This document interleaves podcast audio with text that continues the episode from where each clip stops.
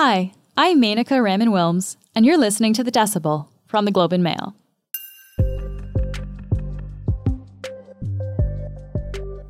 Today on the show, I'm talking to Dr. Bonnie Henry, British Columbia's provincial health officer.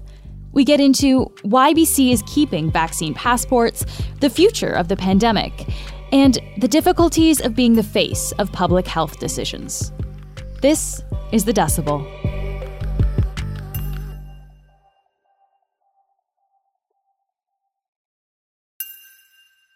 Dr. Henry, thank you so much for being here today. Well, thank you for having me. At this point in the pandemic, uh, almost two years in now, we've gone through a, few different waves. Uh, BC this week, though, just lifted uh, a good number of COVID 19 restrictions, uh, including capacity limits at gyms and restaurants. Um, dancing is even back at, at nightclubs. but uh, people will, of course, still need to show their proof of vaccination in many places. Why did you decide to keep the vaccine passport in place? Well, that was a, a measure that we took uh, quite early on. And it was a way of building people's confidence and mitigating risks. So there's a couple of reasons for the BC vaccine card. What we needed to do um, in the summer of 2021, when we started to to see uh, increased transmission again, particularly around Delta, and very importantly, we were at a point where everybody had access to vaccine. We very specifically chose those indoor environments that were higher risk for transmission so restaurants and nightclubs and events where people were coming together indoors, recognizing that that was where it could transmit more readily. And having people who were only vaccinated in those settings reduced the risk. It didn't make it zero, but it reduced it quite a lot. Hmm. Um, and the second part was to incentivize people to get vaccinated, and it made a difference in a certain population.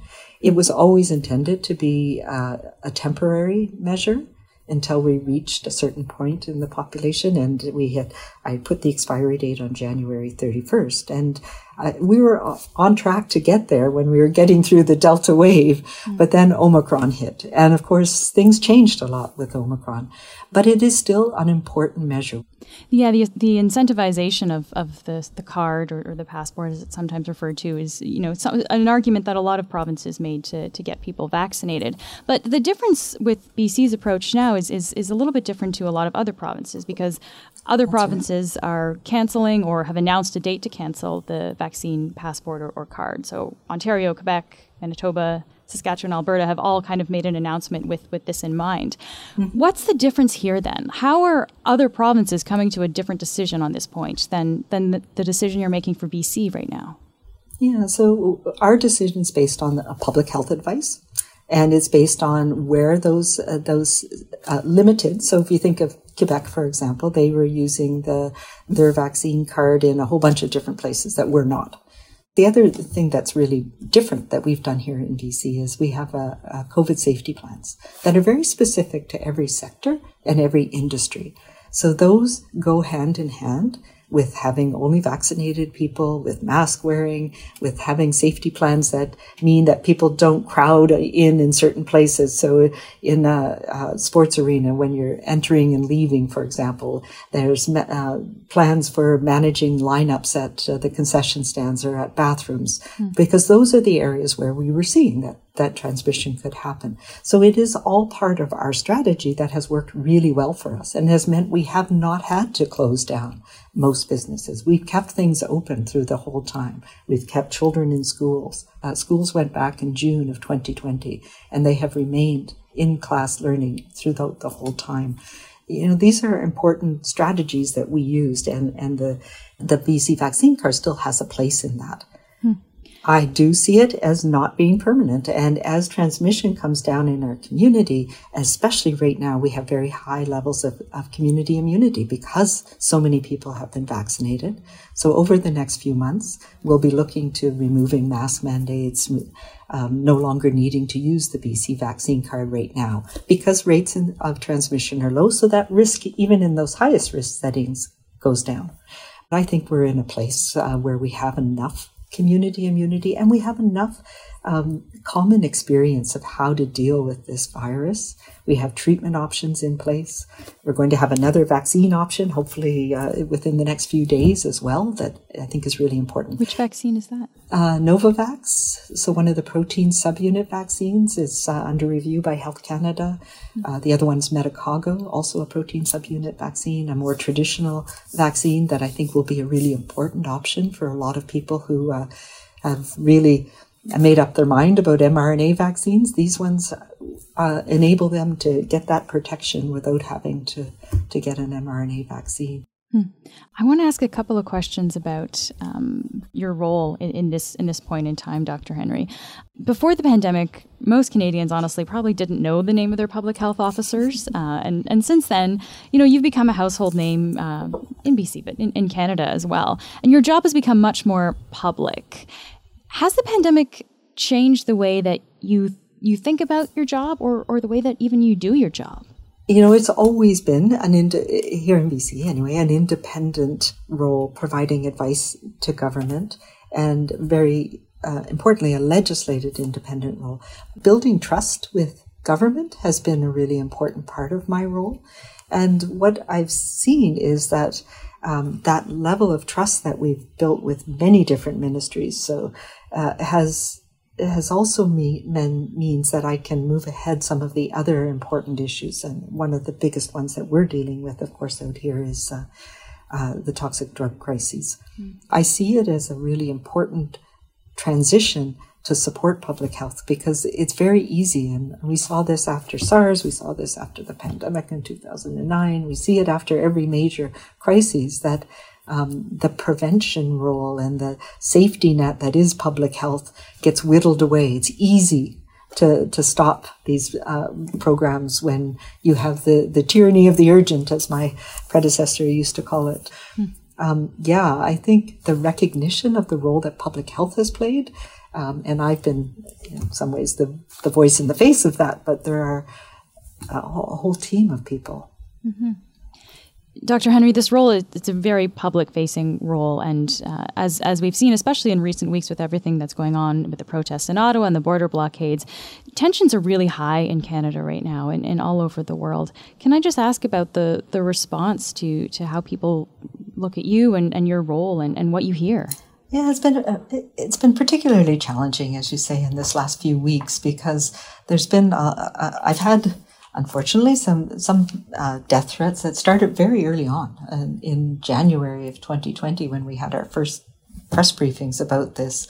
Um, but it's been sort of goes in in waves, and uh, it, it got really bad during the federal election. There seemed to be for some reason, uh, um, people felt emboldened to be able to to say things specifically. And um, I have an RCMP um, protection detail that's with me all the time. And the last few weeks has been particularly difficult. But specific things like um, I have a gun, I'm going to shoot you in the head. God. I'm paraphrasing, but um, it's very disturbing and it's very frightening in some ways, and it makes it a, a, challenge when you're subjected to this ongoing vitriol. And people hide behind the anonymity of of social media, of, of being able to send things electronically, and you don't actually have to face somebody. Um, this underlying uh, minority of people who can be really disruptive and angry and uh, and threatening. Can I ask how how do, how do you deal with that? Um, you know, it, it, sometimes it's really challenging. Um, I don't sleep very well. I worry. Um, I have a very close uh, family and friends that I talk to who help me. I've actually had to leave my house uh, sometimes for a period of time so that uh, for my own for your own protection, safety. my own safety you know, that's one of the things that I hope will stop at some point in all of this. Um, physically, it takes a toll on you, physically, mentally, emotionally. It absolutely does. And I do meditate. I, I write a little bit, um, some of the things that I'm feeling and, and I have strong support from from a few key people, and that makes a big difference. And you know, my one advantage, one one of the advantages of my RCMP team is means I can go running now. and keeps them oh. keeps them fit too. I guess yeah. I guess you wouldn't be able to without that kind of protection. That's... No, and it was um, realizing, and some of my team had had realized that uh, people were following me when I was running by myself, and that's scary. That's very scary. At one of the protests very recently, they had uh, signs that had my address, my home address, and were encouraging people to come to my house. So, though it is scary, and it, it's really, I mean, it, inappropriate. I think. I mean, to, to be targeted uh, for doing your job the best that you can. Yeah, I'm sorry to hear that. That's that is a that's a lot to take, and it's a lot to have to deal with on top of just just doing your job, which is already high pressure. Thank you.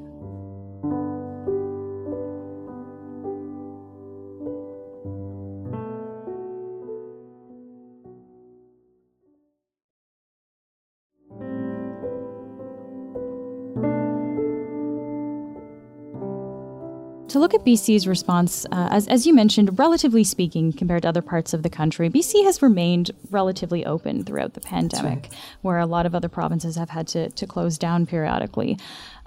Especially since people are used to this kind of freedom, I guess. There's, there's this question about the public's appetite for, for mandates and for lockdowns. How much does the idea of, of the public's appetite or lack thereof for like more severe restrictions after they've had some freedom. How much does that kind of play into the way that you make these decisions now? Yeah, it, I mean, I think we're all tired of it, aren't we? Um, uh, so very early on, uh, we we tried to tailor things, and as I mentioned, that we have our COVID safety plans from the very beginning. I've always said, go outside. You know, we've never had this uh, you're you have to stay at home. You can't go out except for essential things. We've never shut down businesses, you know, except for whatever essential businesses are, because we recognize that so much of it is, is related. There's so much connectedness, and um, that people are differentially affected, and we've seen the inequities that have been exposed. Mm-hmm. Um, if you work in a, a, a poultry processing plant, you know you don't have sick leave and you have this in, this um, need to go into work, or else you don't get paid. And so we um, addressed many of those things directly with the industries where we were seeing issues. You know, we had uh, COVID safety plans in in uh, in the the food processing plants that reduced illness dramatically, and then we prioritized those workers for vaccination. We have very high vaccination rates. So that, that type of support for different, um, especially worker groups, meant that we didn't have to shut down businesses. We've never had a lockdown here in the same sense that we've had in other places. I think because so many people have stepped up and be, been vaccinated, we try and temper that because that is an important factor that helps us understand risk in different settings. Mm-hmm. There has been a little bit of, of, criticism, though, of the way that BC has handled it, in the sense that sometimes people do want um, maybe stricter rules to know what they can or cannot do. Is it safe to go here? Is it safe to go there? Do you ever regret not putting stricter restrictions in place? Uh, not at all. I think some of the things that uh, uh, you know, my our bent is always. Uh, we've talked about this many times. Or it's to it's what we call least restrictive means to accomplish the aim. So what I try and do is put in place the things that need to be there um, to prevent transmission. But yes, uh, there are some some things that we've put in place um, that I, I was equivocal about at first, things like mask mandates for young children in schools. Mm-hmm. We thought uh, last summer, in the summer of 2021, that we were in a really good place with immunization and that we could move back uh, a lot of the restrictions that we had in place and, and put in place guidelines rather than public health orders. And um, you know, that worked for a little while, and then we started to see cases going up again, particularly in the interior, and we had to go back to orders. And uh, the mask mandate was one of them. And it, it really was recognition that a lot more people were comfortable with it and it made it easier. Businesses told me that it made it a lot easier for them if it was clear that it was a mandate and they could blame it on me and, and not, and it, it, supported their staff. So, you know, I, I, I'm fine with that as much as, you know, technically it, I would like it to be guidance that people follow. Um, the recognition that it was making it challenging for, for businesses and especially like grocery stores and places. Um, and if it supported them, then uh, we did that. So it was a lot of understanding where we needed to do that and, and, you know, responding to the situations we were seeing on the ground. Looking forward now, I guess, to this, this upcoming year, I wonder what you think of what the end of the pandemic looks like. Is is that is that even a thing? Can we talk about the end of the pandemic? I, I think we can. I think the pandemic will end, um, but uh, the this virus is going to be with us as a serious respiratory illness for some time. And I said we at least need to, and I kind of see it as oscillations, and it's going to have uh, peaks and troughs uh, in over the next number of years. And um, so I definitely think we're going to be living with this virus and we need to be able to adapt. What does, can I just ask, what does that look like? What does adapting to this virus mean? Uh, so living with this virus, adapting to it means that we have a better understanding of when it's going to affect people more. So we know that for influenza and we can prepare ourselves for that. We get vaccinated every year for influenza. Um, so we, we don't yet know all of those parameters for COVID, but we know it's going to be around. It's going to affect some people more than others, and we need to to uh, understand how, if we're not in that high risk group, how we manage it ourselves. We stay home when we're when we're sick. We you know wash our hands. We wear masks in certain situations. So. Uh, knowing how we can live with this virus as another one of those serious respiratory illnesses. On a broader sense, when we get out of this pandemic, um, there's a whole lot of, of mental, physical, emotional pieces that have happened to us. We need to recognize that we have suffered and people have sacrificed through this in a whole bunch of ways. So we need to build back the economic side of things too. And we need to pay attention to what is it that we do that helps people bounce back, that resiliency. If we help each other through this, and we don't get angry at each other all the time and we don't come from a place of, of penalties and uh, we we will bounce back better and that's the type of thing that we need to pay attention to now and we need to start working on the sense of community is interesting because I think, especially at the beginning of the pandemic, this was something we talked about a lot. It, it's interesting now, though, because with these kind of loosening of restrictions, it's almost like people who are vulnerable are, are being told to, you know, take more precautions because they, they are more vulnerable. Um, and other people are starting to, I guess, kind of go back to a, a bit of a more normal reality. Isn't this kind of creating a division between people, though, that we're telling the vulnerable to, to take care of themselves and, and essentially kind of leaving them to do that? Yeah, so I think here anyway, um, what we're trying to say is we all have people in our our families, our social connections, our work connections who may be in that group, and we may not know that. So we all need to collectively continue to do those things. We do those things individually, and we may do more or less of it individually, depending on our own uh, vulnerabilities.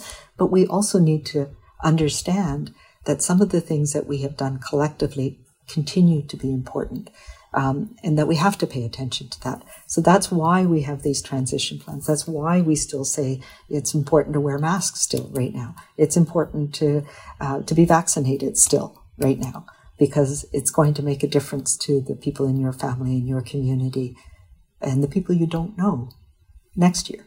And do you think the when you say the end of the pandemic is this 2022? Is this something we can expect this year? Do you have a, a sense of that? Uh, I, I, think globally, probably not until 2023 at least, um, just given what we're seeing in terms of uh, immunity and vaccination and access, access in different parts of the world. Um, maybe by the end of this year. Uh, you know, we're doing better at that now, and now that more vaccines are coming on, on online, I think we're in a little bit of a really tough place right now in the next few months because there is still this evolutionary pressure on this virus, mm-hmm. and there's a lot of pressure right now for a mutation to ra- arise that um, that is more transmissible. Hard to believe, um, but also potentially uh, able to evade the immune system and cause more severe illness. And because the more severe your illness is, the more likely you are to, to shed more virus and for a longer period of time and pass it on to others. Mm. So there's there's that little bit of a the window's closing as we have more and more immunity that prevents severe illness and prevents people from shedding a whole lot of virus. But I think we're still in a really tricky place, um, at least when I listen to the, the viral, the evolutionary biologists who talk about this. On a totally separate note, Dr. Henry, uh, we're just seeing reports that Novavax has been approved for use ah, in Canada. Good. I knew it was coming soon. That's very good news. I mean, I think this just gives, I think, uh, you know, the mRNA vaccines are, are amazing and they, I have full confidence in them. They've been, the technology's been in development for a long time and they work really well. And I think they're going to revolutionize vaccines for influenza, for hopefully for HIV, which is something that's been elusive for a long time. But uh, you know, having alternatives for people, particularly for people who have real concerns or who've had a reaction to mRNA vaccines, is also really important. And that's one of the things that we are going to get out of this pandemic because we have that definitive tool of vaccination that is effective and works and protects people. And this is another another one that can make a big difference for people. Dr. Henry, it's been really great to hear from you. Thank you for taking the time today. Well, thank you very much for having me. That's it for today. I'm Menaka Raman Wilms. Our producers are Madeline White and Cheryl Sutherland. David Crosby edits the show. Kasia Mihailovic is our senior producer, and Angela Pacienza is our executive editor. Thanks to the Globe's Western Bureau for their help with this interview. If you liked it and if you like the show, please tell a friend or leave us a review on Apple Podcasts. Thanks so much for listening, and I'll talk to you next week.